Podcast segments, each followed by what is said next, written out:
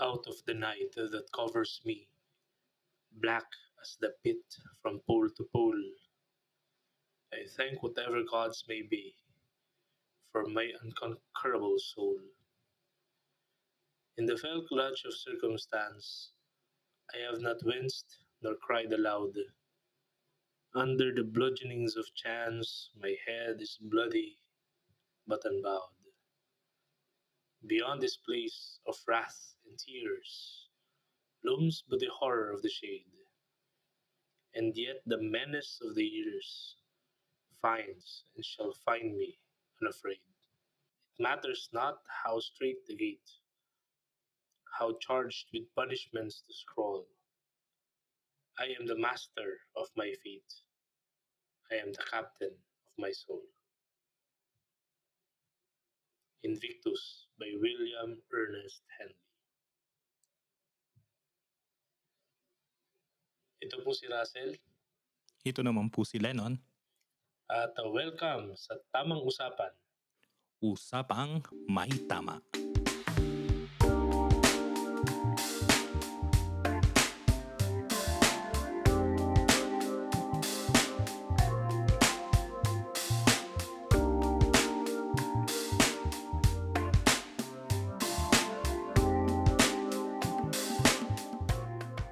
Yung binasa natin kanina ay isa sa mga walang Di ba may mga patula na tayo? Oo, may patula na tayo kasi syempre season 2 na to mga mga kasama. No? Yan, di ba? may progress kahit pa paano. Oo.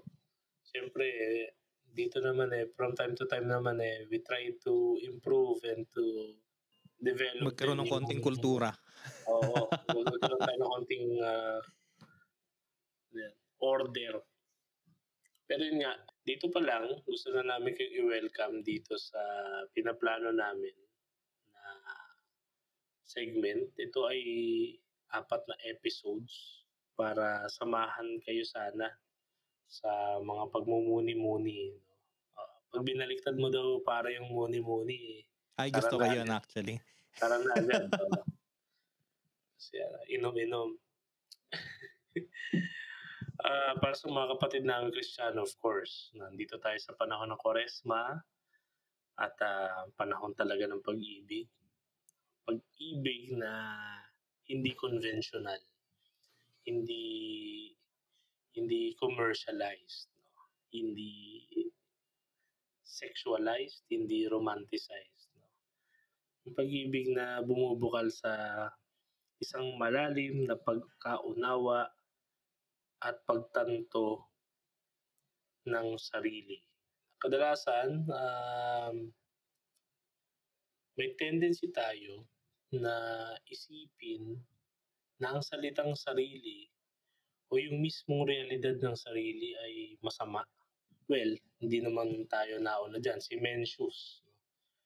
Si Mencius, yung ah, Chinese philosopher, parang ah, yun yung isa sa mga kanya eh, talagang maxim niya. Man is ah, inherently evil. Hindi ko alam kung si Hmm. Lao Tzu o si Confucius yung man is essentially good. Pero the point is, bakit kapag sinabi nating makasarili ka, di ba? Makasarili. Or ah, minsan naman eh, yung mga yung mga palabas ngayon eh, unahin ko muna ang sarili ko bago, Yan. kita, ah. bago ko ibigay yung sarili ko sa iba. Diba? Eh, yun ang ah, balak namin pagkakwentuhan ngayon ni Lennon. And, ah, about sa sarili. No? Minsan kasi, may tendency tayo, no, kapag mga mayroong, meron tayong makakausap na mga bagong tao or interviews. Ano bang kadalasan tinatanong? Tell me about yourself, diba? Tell us something about yourself. And minsan marirealize mo, Bok, yung, yung quality ng sagot mo, i-reflect nun yung quality ng pagkaunawa mo eh. At pagtanggap sa sarili mo. eh. Siguro context lang dito sa ating ano, sa ating project. Mini project lang naman sa pagsama sa inyo pagmumuni-muni ngayong ano, Lenten season.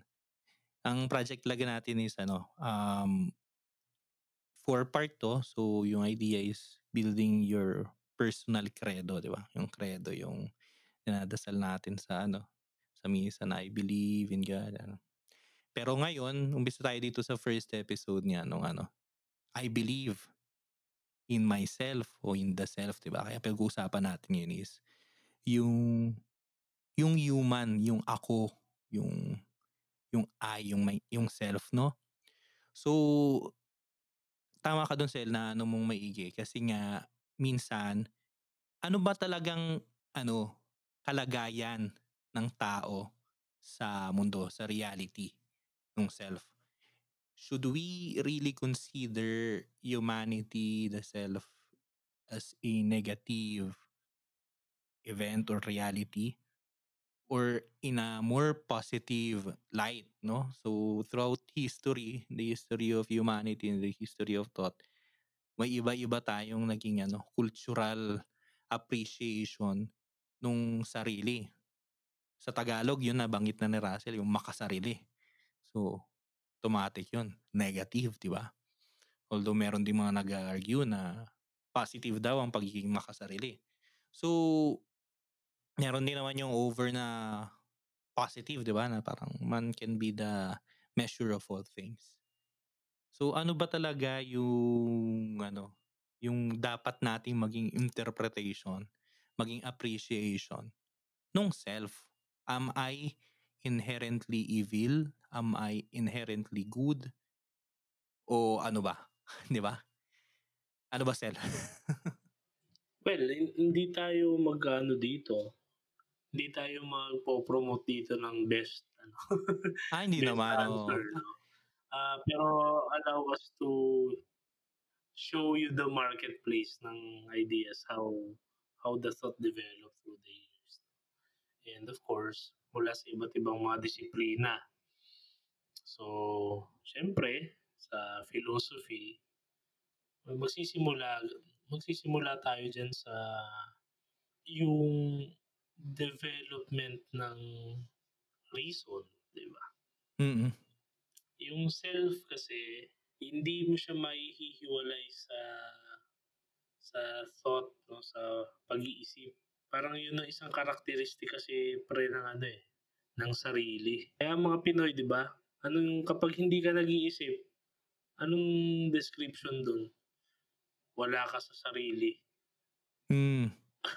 di ba? O kaya yung ano, yung ka, di ba? Wala, wala sa wisyo. Di ba? Wala sa wisyo. Wala ka sa sarili mo. Diba? Kaya yung ah, mga adage na ang taong naniniwala sa sabi-sabi, walang bait sa sarili. So, sabihin nun, without the exercise of of thinking, yung faculty ng reason, uh, we cannot be fully ourselves. We cannot be fully ourselves. And here comes contradiction na actually reason is what makes us ganito. Eh. Parang reason has already be con- been contaminated by by concupiscence, by sin. Ah, Ganon, di ba? Oo.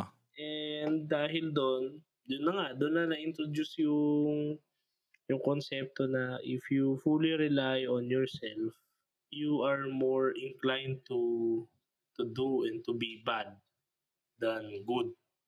No? Kasi being tawag mo dito, ang parang point kasi doon parang if you already know yourself, you should be sensitive and more aware of the other selves around which is or who who is not you, di ba? Kapag masyado ka attune sa sarili mo and you don't care about these other people or these other persons, then you become violent. First, you have Christian perspective, Imago Dei. The self is created in in the divine fashion. Makikita mo, nag-develop na siya eh. So, dati, very, sa ancient, ano, sa ancient philosophy at least, eh, very limited lang yung self dun sa relationship mo sa paligid eh, sa cosmos. Cosmocentric. Um, ba- ma- ba- by the way, yung, yung sharings dito, uh, we give due credit sa sa mga professors namin sa philosophy. Ako special mention ko yung philosophy of religion namin and epistemology si Dr. Kenneth Masong, si Father Father Masong. Yun.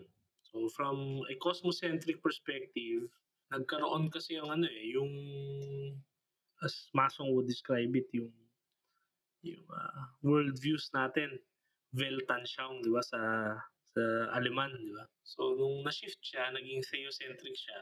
Tapos, na, ang kasagsagan talaga niya nung medieval ages. Kasi dati yung cosmos, sa cosmos, mas mas importante yung cosmos kasi nandun namumuhay yung sarili, yung tao, man and the gods, idealization ng man. Eh. They are different entities and uh, most likely wala tayong pakialaman sa sarili natin. No? Pero sige, diyan ka, di, diyan ka sa Olympus, di, dito kami. Parang ganun eh. Pero mahalaga yung cosmos. Until nagkaroon na ng mukha itong divinity. And hindi siya anthropomorphic. Hindi lang siya parang manyakis na Diyos na gusto lang makaano sa mga tao, then magkakaroon ng mga demigods, na magkakaroon ng Hercules, di ba? Hindi eh. This is, this is an idea eh. This is, parang gano'n, no? So, naging theocentric lahat, tapos naging, na-shift yung ano, yung understanding natin ng self as someone, or some, as something na governed ng greater power, greater will. This is not a theology and this is not a theology class. So, practically makita nyo, I'm, I'm really playing with my, with my words right now. And hindi rin siya philosophy, ano, discourse. so, ano lang, more on descriptive lang yun. Fast forward tayo kasi masyado lang boring kung masyadong mahabang paliwanag. Pero naging anthropocentric na tayo after nung after nung Middle Ages, nung na rediscover natin yung philosophy, then mas naging center na yung man. And yung sa anthropocentric na worldview, dun, dun na natin mas na naintindihan yung autonomy, 'di ba? Yung auto means self, 'di ba? Tas nomos, uh, is law. Self-governance, yung self self uh, policing, 'di ba? Self-discipline. No, contrary dun sa other interpretation na autonomy can be ano ba yan? I am the law. And uh, may mga ganun, 'di ba? Kaya minsan I am I am martial law. I am the state, sabi ni kay, ano, Louis the 16th. Oo, I am the state. And yun, yun, yun, yun. Very good example nun. Yun yung ano eh. Yan ang mga epitome niyan eh. So, how how this uh, understanding or yung notion ng self evolve. Pero bago ko tapusin yung diskurso ko at ipasa kay Lennon, ito na, nandito tayo sa tinatawag na postmodern, itong contemporary natin na milieu na ang description dito ng mga authors, mga writers kasi hindi na to hindi na daw to anthropocentric book eh. Natapos din natapos din tayo sa anthropocentric na worldview. Mhm. Ito ay parang ano to, complex, very sabog kaya explosive daw itong worldview na to. Like kung saan-saan na lang, 'di ba? Like few years back we don't give much care sa mga usapin tulad ng animal rights, ng which are in fact developments no sa society ah. We have become more compassionate, we have become more sensitive. Pero the point is, ang dami na nating concerns eh. Kaya parang, ang pi- sino ba yung pinakahuling tao na merong en- encyclopedic knowledge? I think it's Leibniz. After Leibniz, sabog na.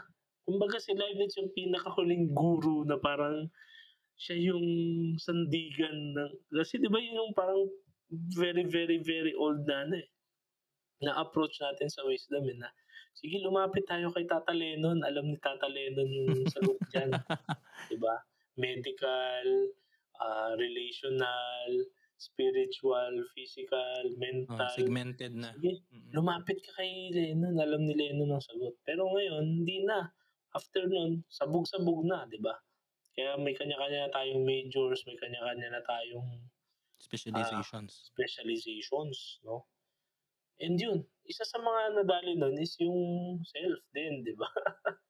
So, from the perspective nito, sabog-sabog na tayo, then still still, kahit gaano nag-improve yung yung diskurso, hindi pa rin natin makahon. Hindi natin makahon. Yung yung intro nga nila yun, 'di ba? For many decades or centuries, naging sobrang naging negative na yung ano natin sa self, yung perception natin, hindi yung appreciation natin. Na kapag inisip mo yung sarili mo, automatic, purely evil na siya, no? Just like, um, i-re-relate natin yung yung legislations, no? Lahat ng mga legislations natin and even yung yung moral code natin, 'di ba? Kapag ang sine-serve niya lang is yung self, hindi siya ano, eh, hindi siya hindi siya necessarily good, no? Hindi siya necessarily evil agad, pero automatic hindi siya good. Labas natin nung religion na talk dun, I mean, yung concept ng utilitarianism ni Bentham, eventually ni J- ni J.S. Mill, di ba? The greatest happiness of the greatest number, di ba? Ba yung greatest happiness, maximum happiness ng mas nakararami. Deontological ethics ni Kant, di ba? If it's universal, if it will benefit the human race. Ba? It's it's something na laging ano, hindi in, collectivist yung ano, hindi siya pwedeng sa self yung center.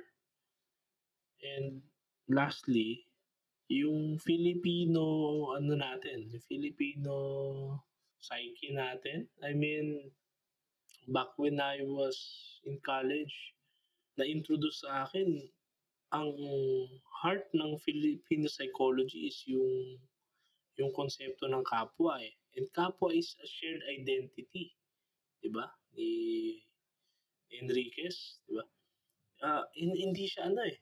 Wala tayo talagang fun, wala tayong foundational na na definition ng sarili. Yung sarili natin laging nakaba, nakabatay, nakabase sa existence na ibang tao. Kaya nga siya kapwa eh. Uy, Pinoy ka rin ba? Ba sa Spain eh. Kita kayo. Kakita ka ng pango, di ba? Pero hindi mo pa ano yun eh, hindi pa i-assume eh. Pero kapag ano ka na, nakita ka na ng ibang indicators, magtatanong ka, Pinoy ka ba? Oo, saan ka? Kahit magkalayo kayo ng probinsya, kahit magkalayo, magkalayo kayo ng kultura orientation, the mere fact na Pinoy kayo, parang na kayo iisa eh. Di ba? Babayan ko to eh. Eh, ma ma mahilig tayo sa affiliations eh. Kabaro ko yan. Di ba? Kaya hindi kasama ko sa school yan. Kahit hindi talaga kayo magkakilala. Pero sa isang situation na talagang totally random and strangers ang lahat, kahit yung pinaka-pinakamaliit na affi- affiliation lang, ba? Ano siya, kaklase siya ng pinsan ng tatay ng, di ba, parang hahanap at hahanap kayo ng common grounds eh. And doon doon nag-ano yung ano eh, doon nagwo-work yung yung konsepto ng kapwa, yung tinatawag na ano, pantayong pananaw. Yung tayo, di ba? Kahit nga yung magsabi ka ng ano eh, ng appreciation mo eh. Saan po tayo pupunta? Yung concern pala, concern, di ba? Saan ho tayo? Ano pong atin? Di ba? Kasi kapag sinabi mo siya directly, parang bastos, ano, ano, ano, anong gusto mo? Anong sa'yo? Parang it's either meron kang seniority or authority. Ano mong, pero kapag magalang ka, pag may consideration ka na, ano hong atin? Asan ho tayo? Di ba? Kaya yung ano pala, yung I love you eh. Di ba? I love you. Practically, kung itatranslate mo talaga siya roughly, mahal ni ako si ikaw. mahal lang ako yung ikaw.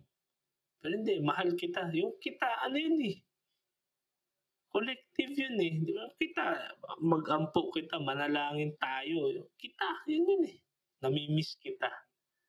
So, yung, yung konsepto nun, naka-address siya dun sa nami-miss mo, sa minamahal mo, pero laging naandun yung yung ikaw na nakabatay dun. Ewan ko, baka mali ako pero, ayun, ipapasa ko na kay Lennon yung Ah, comment nun and, um, hope you enrich and, uh, guluhin mo pa lalo yung ano, yung Guluhin ko pa muna ulit lalo Oo, yung yung mga usapan. isipan ninyo. mm, Well, siguro before I begin, para rin, um, di na tayo maputol pa at dire-diretso yung ating usapan. Let's mention na and we thank our our sponsor. 'Di ba? To those of you that simula pa nung mga matagal nang nakikinig dito sa ating podcast, you know that that Zencaster is the platform na talagang tumutulong sa amin para sa pagre-record nitong aming podcast and can also help you if you want to go to the world of podcasting, no? So just go to zencaster.com. Mayroon ka na diyaang platform for for recording even audio or um, video up to 4K, no? And super clear recording. So if you want, you can use our code tamang usapan, capital lahat. Go to zencaster.com slash pricing and use our code tamang usapan and you'll get 30% off your first month of any Zencaster paid plan. We want you to have the same easy experience that we do for all our podcasting and content needs. It's time to share your story. Again, thank you sa Zencaster and going back no sa usapan natin sa self. Ang ganda nung pinupunto ni Russell. Kapag tiningnan natin yung history of human thought, history of philosophy, history of humanity in general. Yung idea ng self as we conceive of it today ay dumating lang nung mga modern age after ng enlightenment. Ganda nung ni Russell eh, pinakita niya muna na dahil cosmological yung yung viewpoint, yung worldview nung classical age, then naging theological. Pagdating mo ng enlightenment, ito na yung sila Voltaire, sila Descartes. Pagdating mo ng panahon na yon, nagkaroon ng paradigm shift na ang focus ay dun sa self. Nandun din yung very positive na pagtingin dun sa sarili, dun sa ako, sa humanity in general. A very positive idea of humanity. Now, going sa pag um, agos ng ng ilog ng kasaysayan, 'di ba? Sabi nga ni Hegel.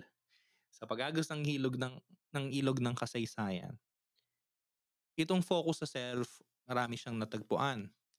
Psychological, philosophical, and many more, no, na emphasis. Then, nagsimula na nga yung specialization, yung pagwawatak-watak ng bodies of knowledge. And then the self now is being treated one way or another. Iba yung treatment sa psychology, iba yung treatment sa philosophy. And siguro, yung isa sa pinaka-zenith nung very positive, maybe the extreme interpretation of the very positive reception of the self and interpretation of the self ay matatagpuan natin kay Ayn Rand. Disclaimer, ewan ko si Russell baka nabasa. Ako hindi ko pa nabasa si Ayn Rand. Pero at least alam ko yung mga basic ideas no na kay Ayn Rand selfishness is actually a virtue na medyo nakakagulat no hindi lang dahil sa mga Pilipino tayo kundi dahil kahit kanino mo ata sabihin niya yun parang selfishness is a virtue selfishness is what um, drives progress di ba parang ha Nasa Actually, tama ka bang ano sa akin noon, nung, hindi ko rin nabasa yung ano eh, si Ayn Rand, no? So, Atlas. Shrugged 'no? Tama ba yung librong Atlas pinaka-ano? Shrugged, the the The Virtue of Selfishness, parang meron pa isa, eh, parang hindi ko alam kung sa parang feminism or something. But, um, na-encounter ko yung ah, arguments ni Rand dun sa sa libro namin ng ethics kasi dun nilatag kasi lahat ng ano, eh, ethical models, eh. Oh, so yung eudaimonia ni Aristotle from there down to dun. Meron kasing psychological egoism, yung emotiveness, gano'n, yung mga sa anong tawag dito, more on clinical yung ano, eh, yung approach. Tas 'yan ethical egoism. Tas ang isa sa mga patron ano niyan, patron philosophers niyan si si Ayn Rand.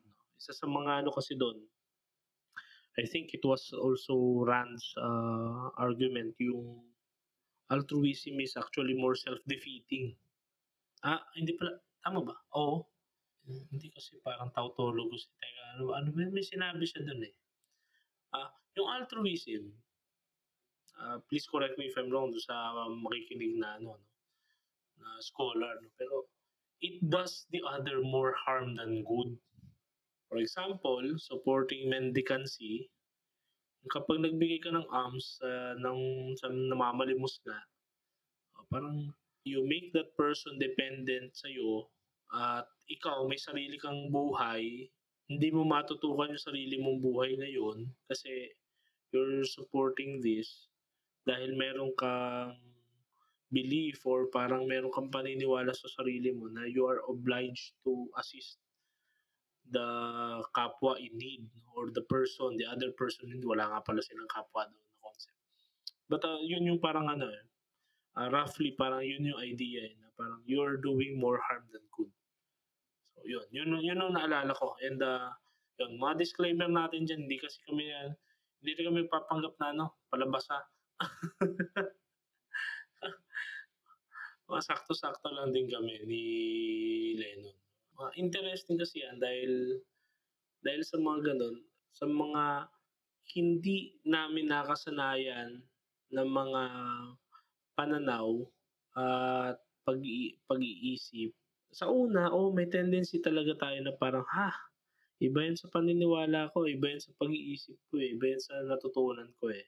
Eventually yung yun nga, yung binibida namin dito yung dialogue. Dialogue ng kultura, dialogue ng thoughts, dialogue ng ng, ah, pag-uugali.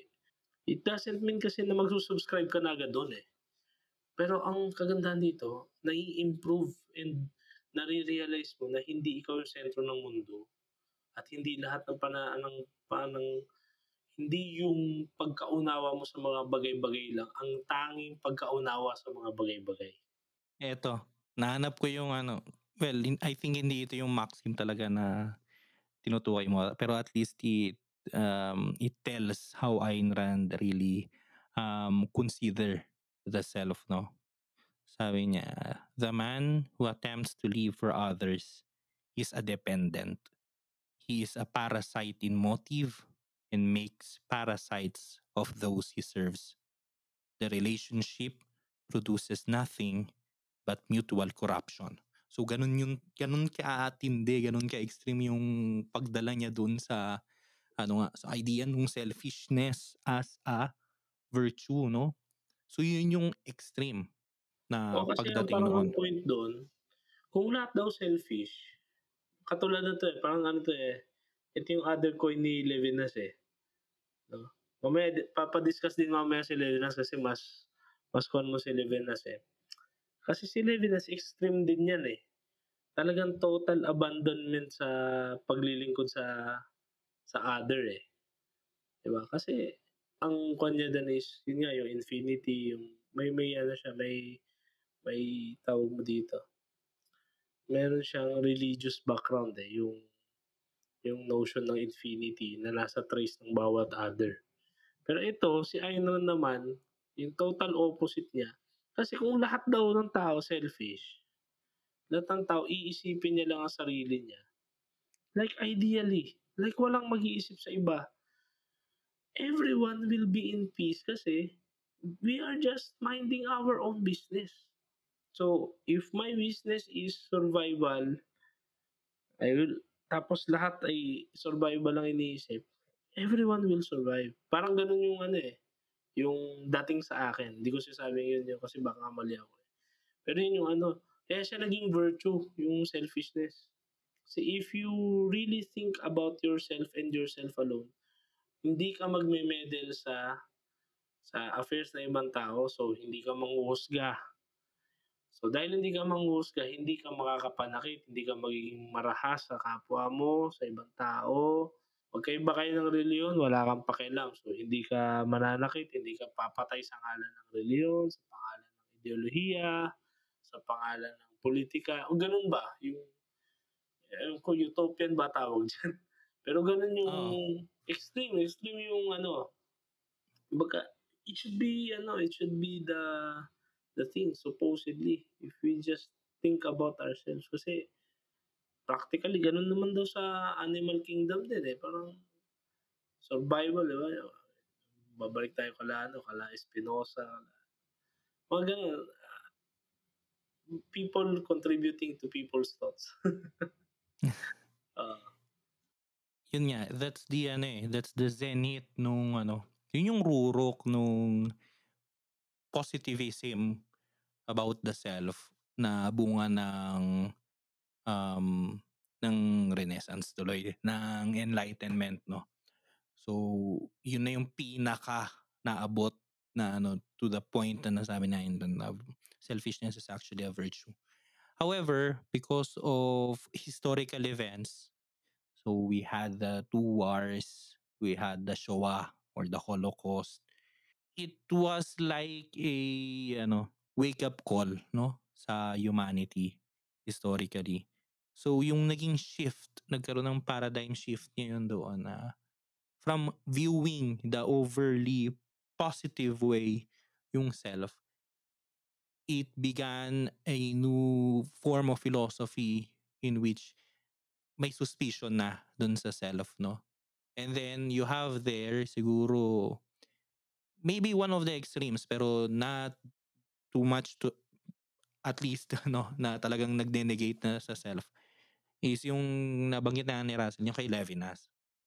Kay Levinas, ang idea niya ay to put it, um, succinctly yung self, yung ako, nung natagpuan ko yung mundo, parang, ah, dahil sa curiosity ko, sa desire ko na matuklasan yung nasa paligid ko na aralin yung nasa paligid ko. So, lalabas ako, aaralin ko, tutuklasin ko, aralin ko scientifically yung kada atoms nitong reality na 'to, hanggang sa pinaka-basic mathematical formula. At 'pag naaral ko yun, nagiging part yun nung aking totality 'no, nung totalidad nung totalidad ko. So, yung tinatawag ni Levinas na the same. So, naging part yun of the same.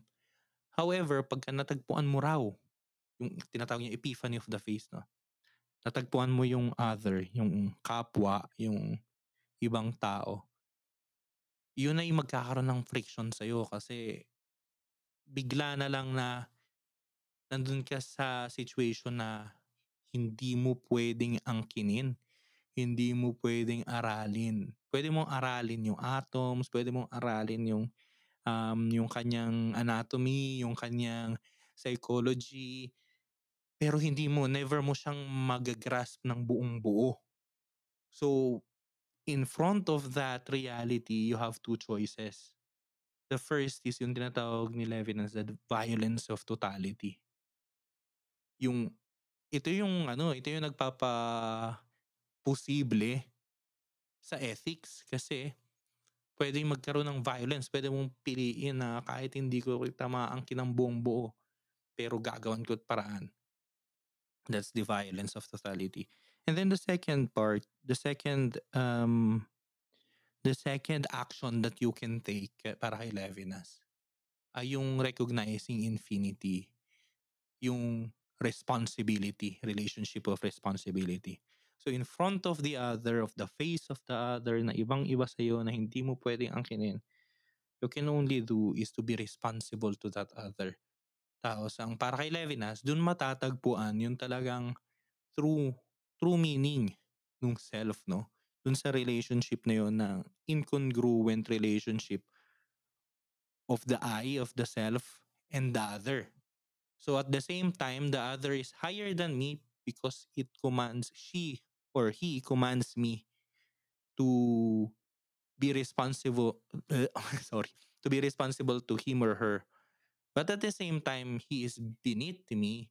Kasi at the end of the day I can choose not to I can commit violence or in the words of Levinas I can commit murder diba so ang konteksto nun dahil nga galing sa World War II so after those everything of those violence no so nagkaroon na yun ng paradigm shift I think sa ngayon hindi natin masyadong lalaliman yung pag-uusap tungkol sa other kasi para yun sa second ano sa second episode nitong four-part special na I believe in the self. Oo nga Pero pala. sa ngayon, di ba? sa ngayon, Oo. dun muna tayo sa self. Yeah, Now, what yeah. I'm saying is that simula dun sa very positive na galing ng enlightenment na consideration sa self, nagsimula ngayon after ng Second World War yung suspicion on the self, no? And I think sa current popular culture, itong suspicion na to ay mas lumalim to the point of something of like a negativity hindi lang sa self eh, but on humanity itself. Na automatic na yung self ay selfish, na yung human ay inhuman, no? Dati makikita natin sa ano sa popular culture, sa mga classical literature o kaya sa mga movies na laging mayroong man, 'di ba? Sabi sa ano sa literature yun eh. Tatlong ah, apat na ano man versus man, man versus self, man versus world, tsaka man versus God. Yun yung plot lines Mhm. kadalasan.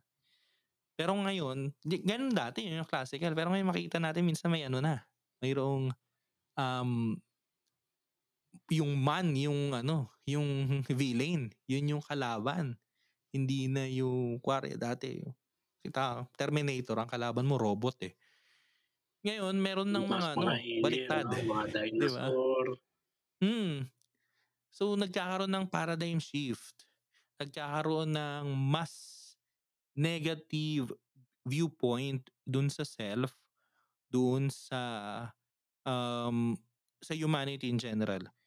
Katulad nga ng binanggit kanina ni Russell, we are living in a very um, chaotic world, for lack of better terms. Kasi at the same time, that we are living in a very capitalistic society. And capitalism is none other than the very foundation, or rather, the um, the greatest son, the greatest child of individualism. No? Mm, yeah. we are living in a very capitalistic world na even yung mga nominally communist countries ay capitalistic din naman talaga ang kanilang economic ano, policies. But at the same time, we are also experiencing that um, shaky foundation of the self. There are many people na kahit identity, ang gulo nga natin sa identity ngayon eh. Di ba?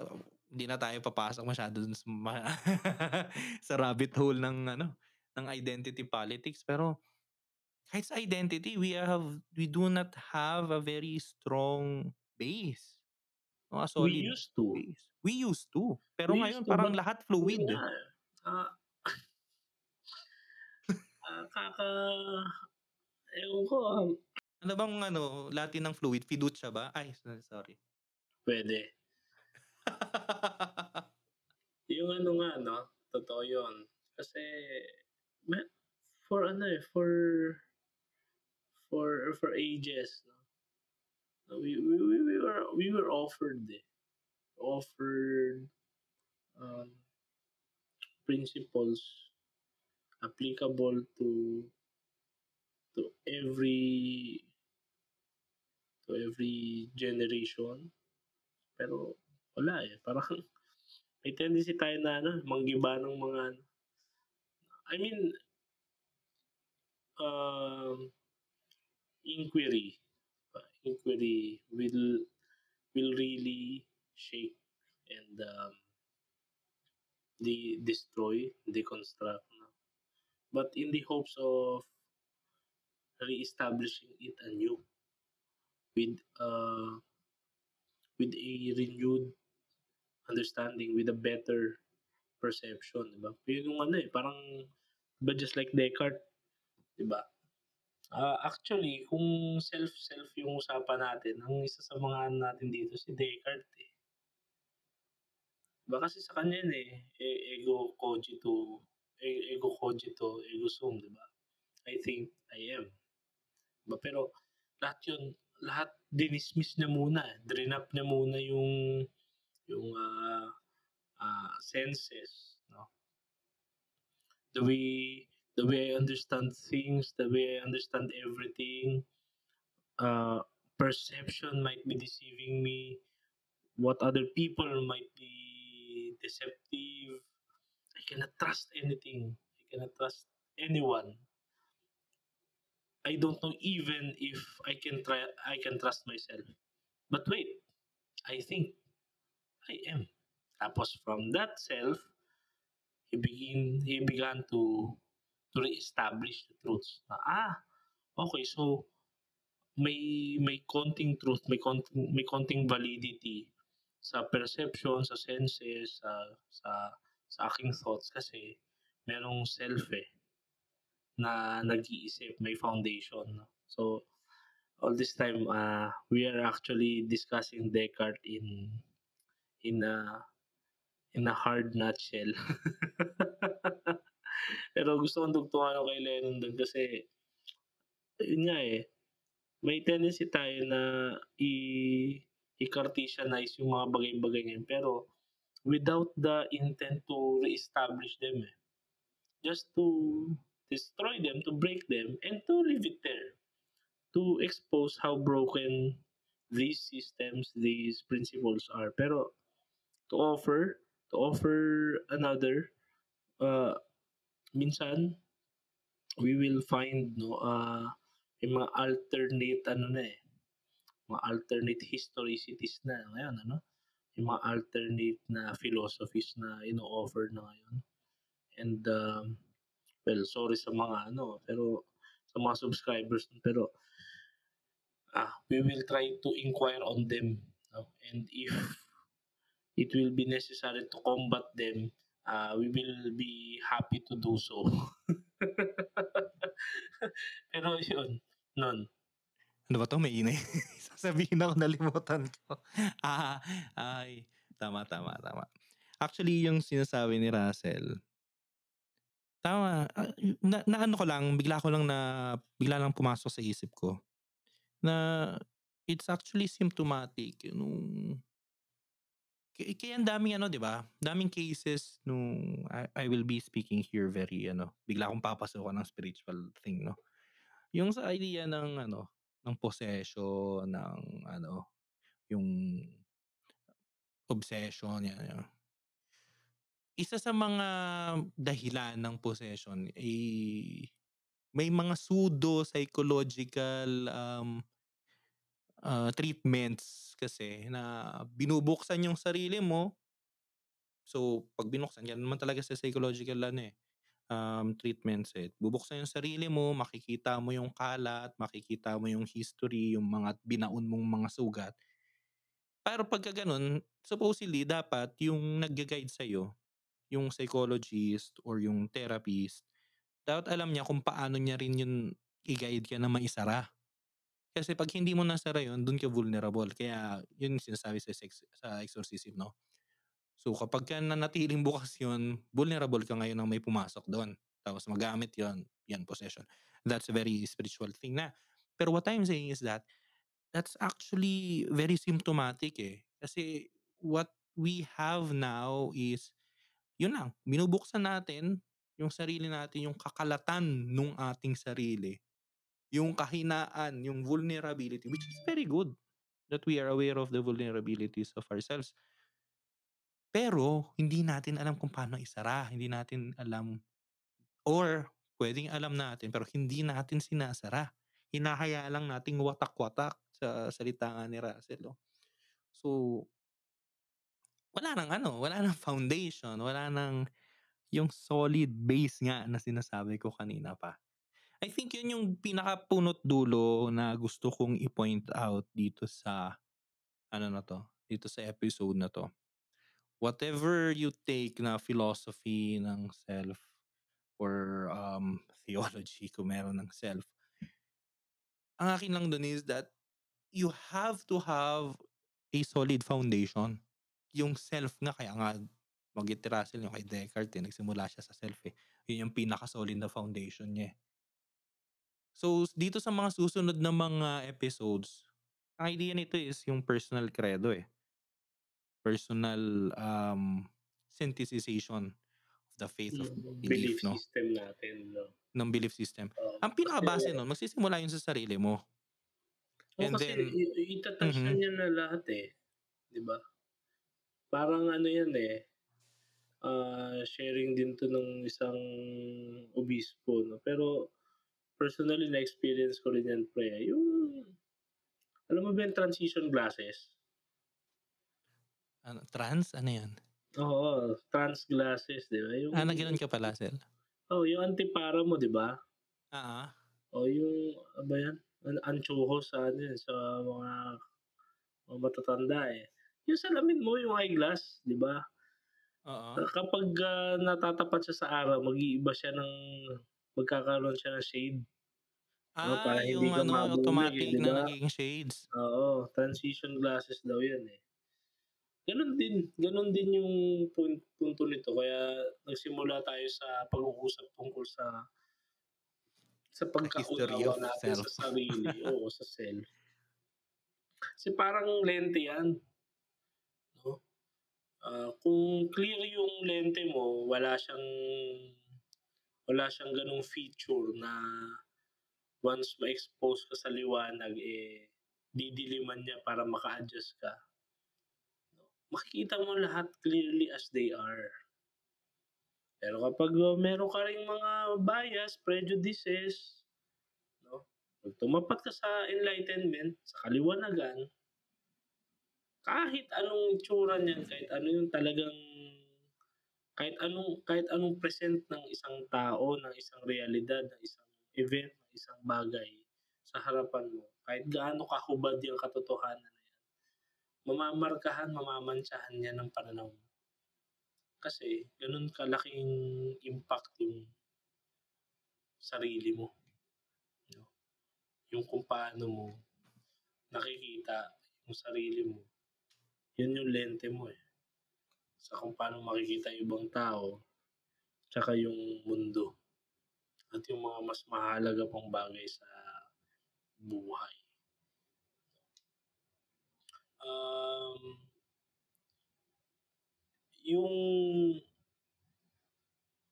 gusto ko lang i-ano, kasi isang oras na rin tayo.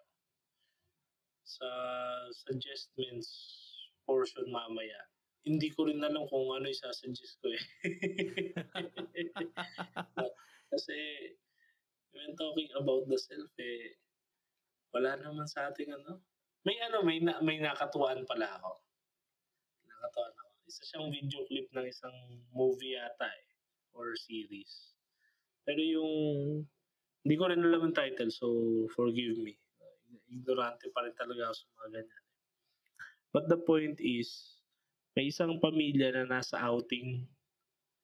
Tapos may tatlong anak. Yung parents or specifically yung tatay, he was well taking care of the the the two the two children, yung dalawa.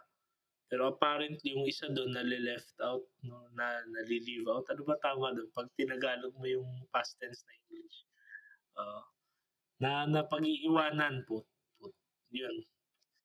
Napag-iiwanan. So nagreklamo yung bata tapos, "Bakit ano, akala ko akala ko, ah, pantay-pantay, akala ko mahal mo kaming lahat, bakit ganito ba? Pero ano, these are kids, ah, very young kids, yung portrayal.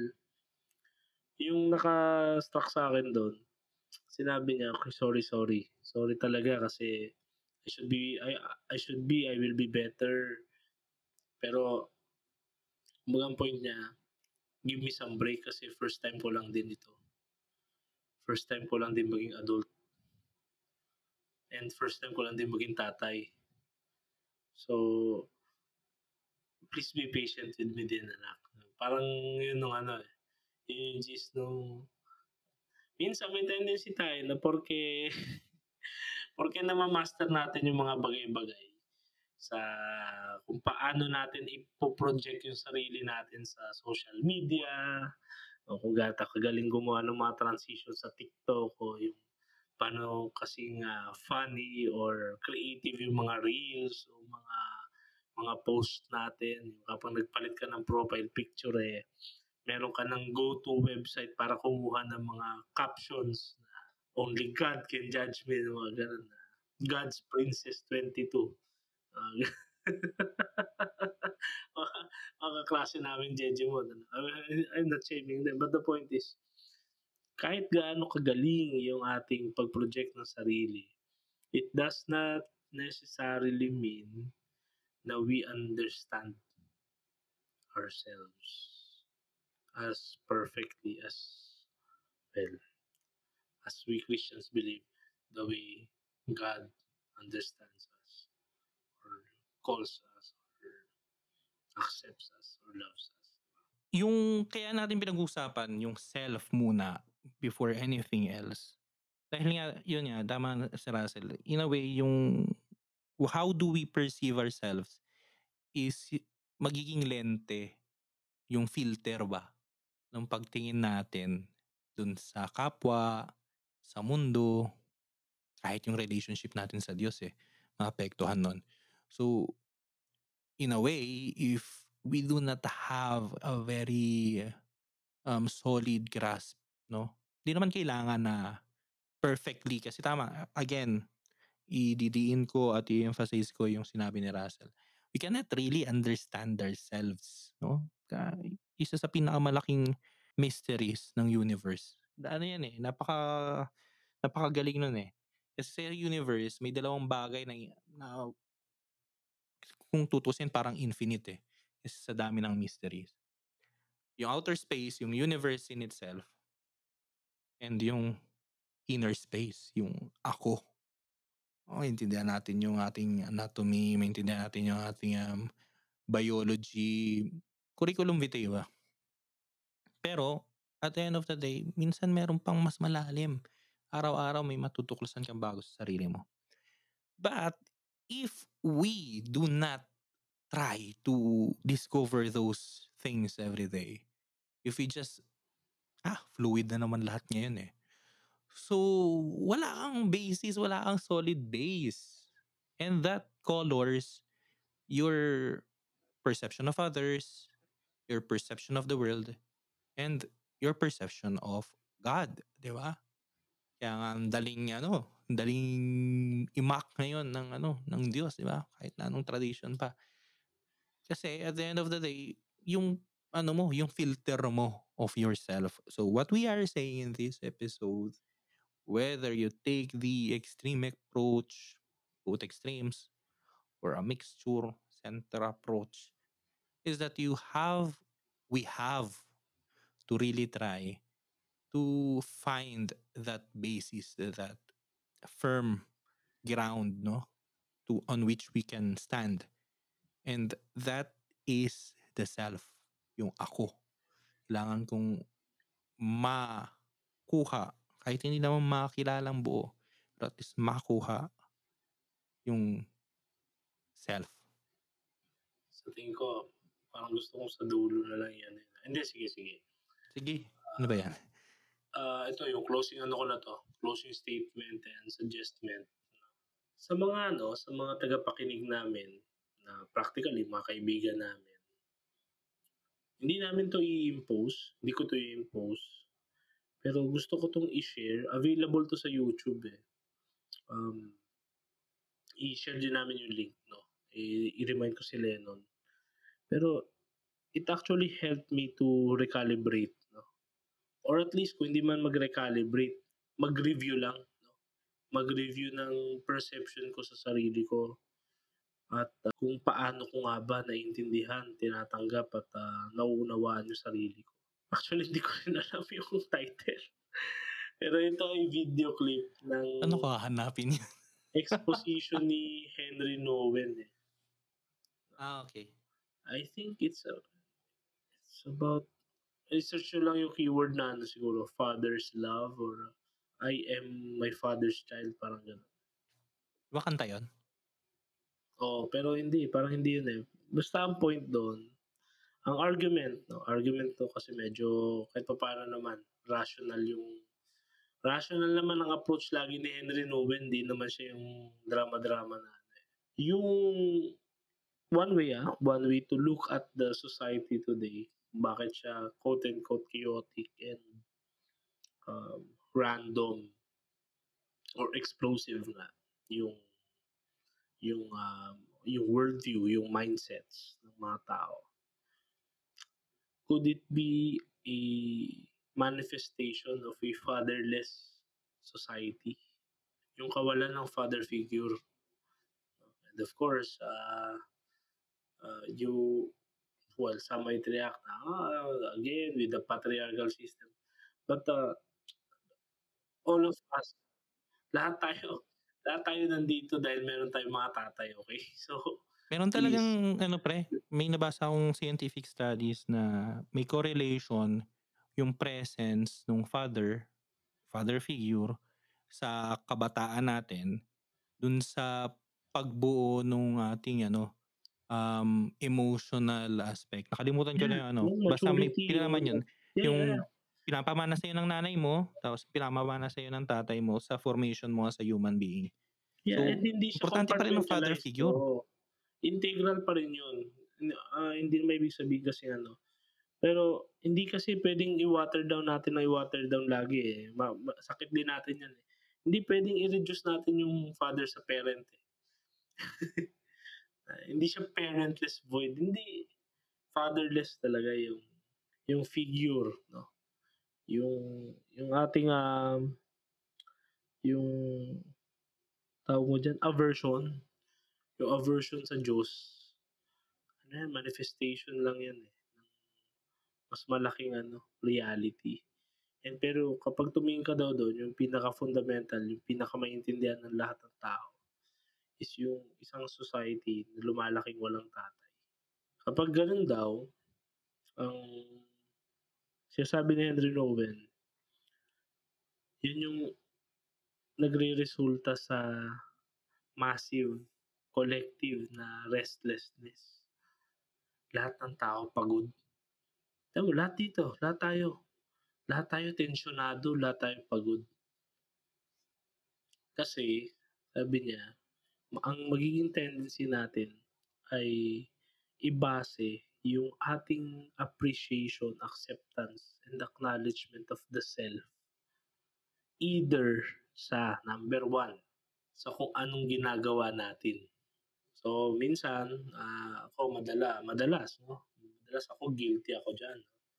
May tendency ako na, ah, i-value or i-appreciate ang sarili ko sa ginagawa ko or sa nagawa ko o nagagawa ko.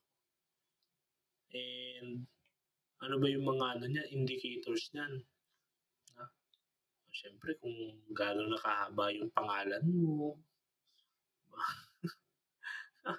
'Di ba? Kung ano kung ano yung mga ebidensya ng nagawa mo, 'di ba? Nakagawa ka ba ng, ah, thesis, mga gano'n.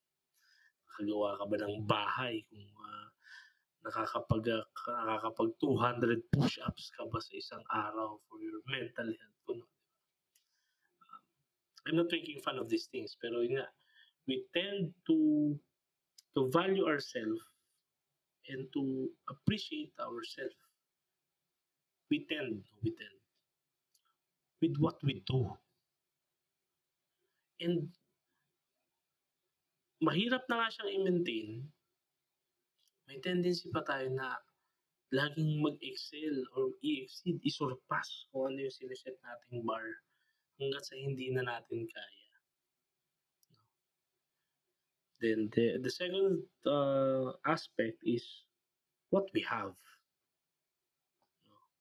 So, bukod sa titles, no, gaano ba kalaki yung digits, no? ilang digits ba yung sahod mo, ano yung tinapos mo, and uh, mind you, sa, babalik tayo sa ganyang kwentuhan sa, sa I believe in others, kasi that's how we will also value and appreciate others. Yun nga, di ba? Kapag ma, pag manchado ang lente mo, sa sarili mo pa lang, grabe na yung pressure mo and uh, mas mas binavalue mo yung self mo based on what you do and what you have.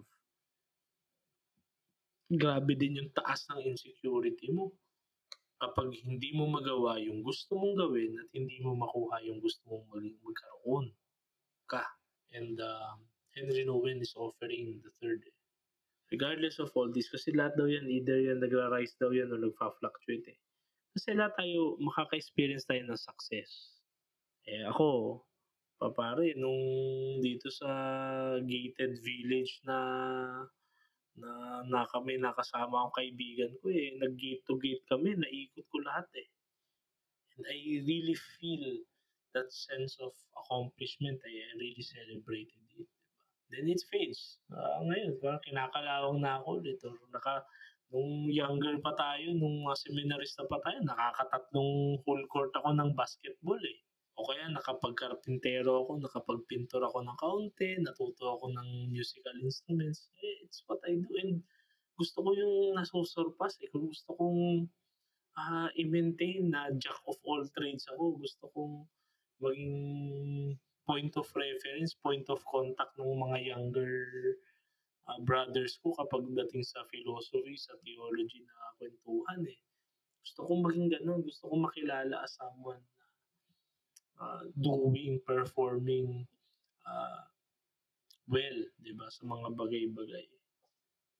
Or with what what we have, what I have. Um, hindi, gusto ko, uh, may ganito ako eh. And after this, I would, I should have is. Kaya may mga ganun tayong goals, goals ngayon eh.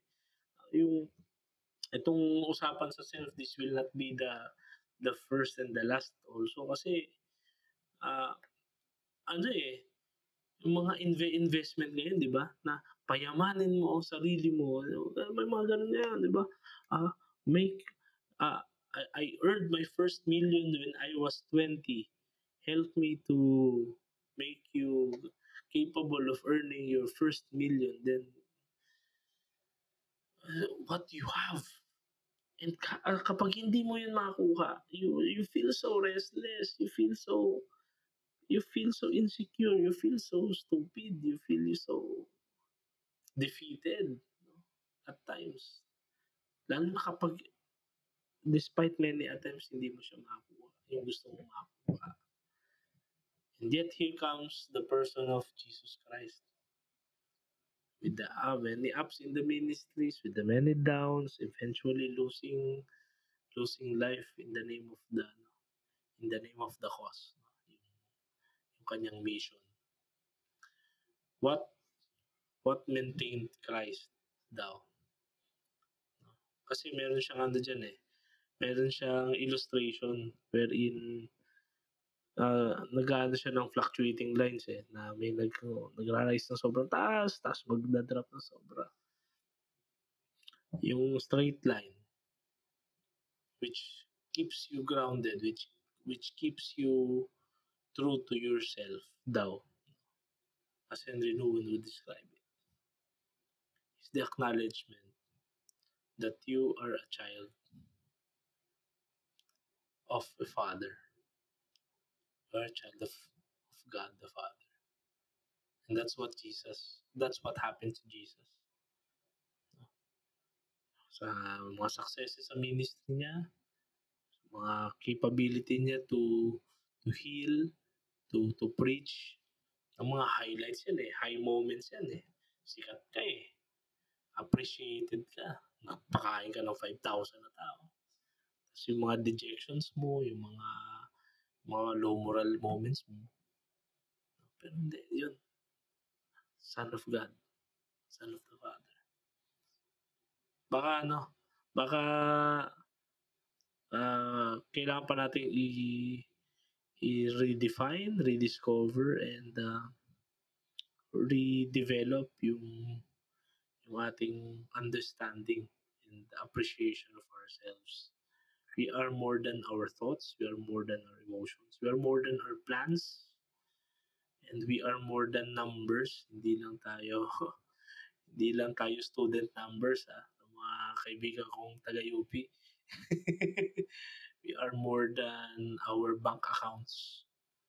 That we are more than the titles and the affiliations that we gather. Yun ang akin nun. Sorry at napahaba. Ayun, naano na ni Russell yun. Yun na yung buong buo na yun, no? So, siguro just to give my last statement for this first episode of a four-part series, ha? Four, four episodes po ito. So, abangan po ninyo yung susunod na tatlo. I will close this siguro dun sa sa pinapayo ko minsan sa mga tao kapag may mga ano sila when they open up to me. If the problem is inside, the answer is inside. We should not seek it outside. Kasi kadalasan ganun tayo. Ganun yung ating ano, defense mechanism. You have a problem inside, you seek satisfaction from outside forces, from outside um fro- from third parties, no, in all sense of the word. So if the problem is inside, just go back inside. Seek it. Go back to yourself, baga. So, muli po, ito po ay unang episode pa lang ng apat na four episode series about the personal credo. So, at the end, actually, very ano, coincidental po ito na matatapos tayo ay papunta na ng Holy Week. So, we can um, take that chance to really redact. Siguro yun yung maganda. After these four episodes, to redact our own credo. No? Our own, I believe. blah, blah, blah. Tapos yun yung four na, ano, four na paragraphs baga ng ating credo. Ngayon ay I believe in the self or in myself. And then we will have three more, no? Three more um, aspects nitong ating personal credo. So kung nandito pa rin po kayo, again maraming salamat po sa pagsama at patuloy na pagsuporta sa amin ni Russell dito sa ating podcast na yung favorite ninyong background noise. And as always, you can always um, send to us your comments, your suggestions. And meron na po tayong bagong website, tamangusapanpod.com. So you can access there our past episodes, articles. Wala pang masyado ngayon pero may mga may mga articles po doon. Doon po tayo maglalagay ng mga articles, reflections, etc. No? So, hindi ko alam kung makapagsulat si Russell ng ano ng tungkol dito sa I believe in in the self, no? Parang ano lang, mini article lang. And you can visit us there and you can always um, send us your suggestions nga. Yun yan, sabi ko na rin.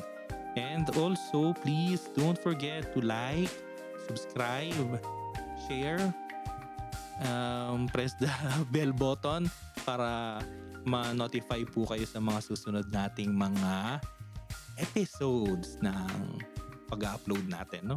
Asel, meron ka pa bang ano? Okay na, haba ng kwento ko ngayon. Natutunan si Len naman ang taya. O siya. O anyways, yun po maraming salamat and again, um, see you next week para sa next part nitong ating ano, four episode special, no? So again po, ito po si Lennon At ito po si Russell. At ito ang inyong paboritong background noise.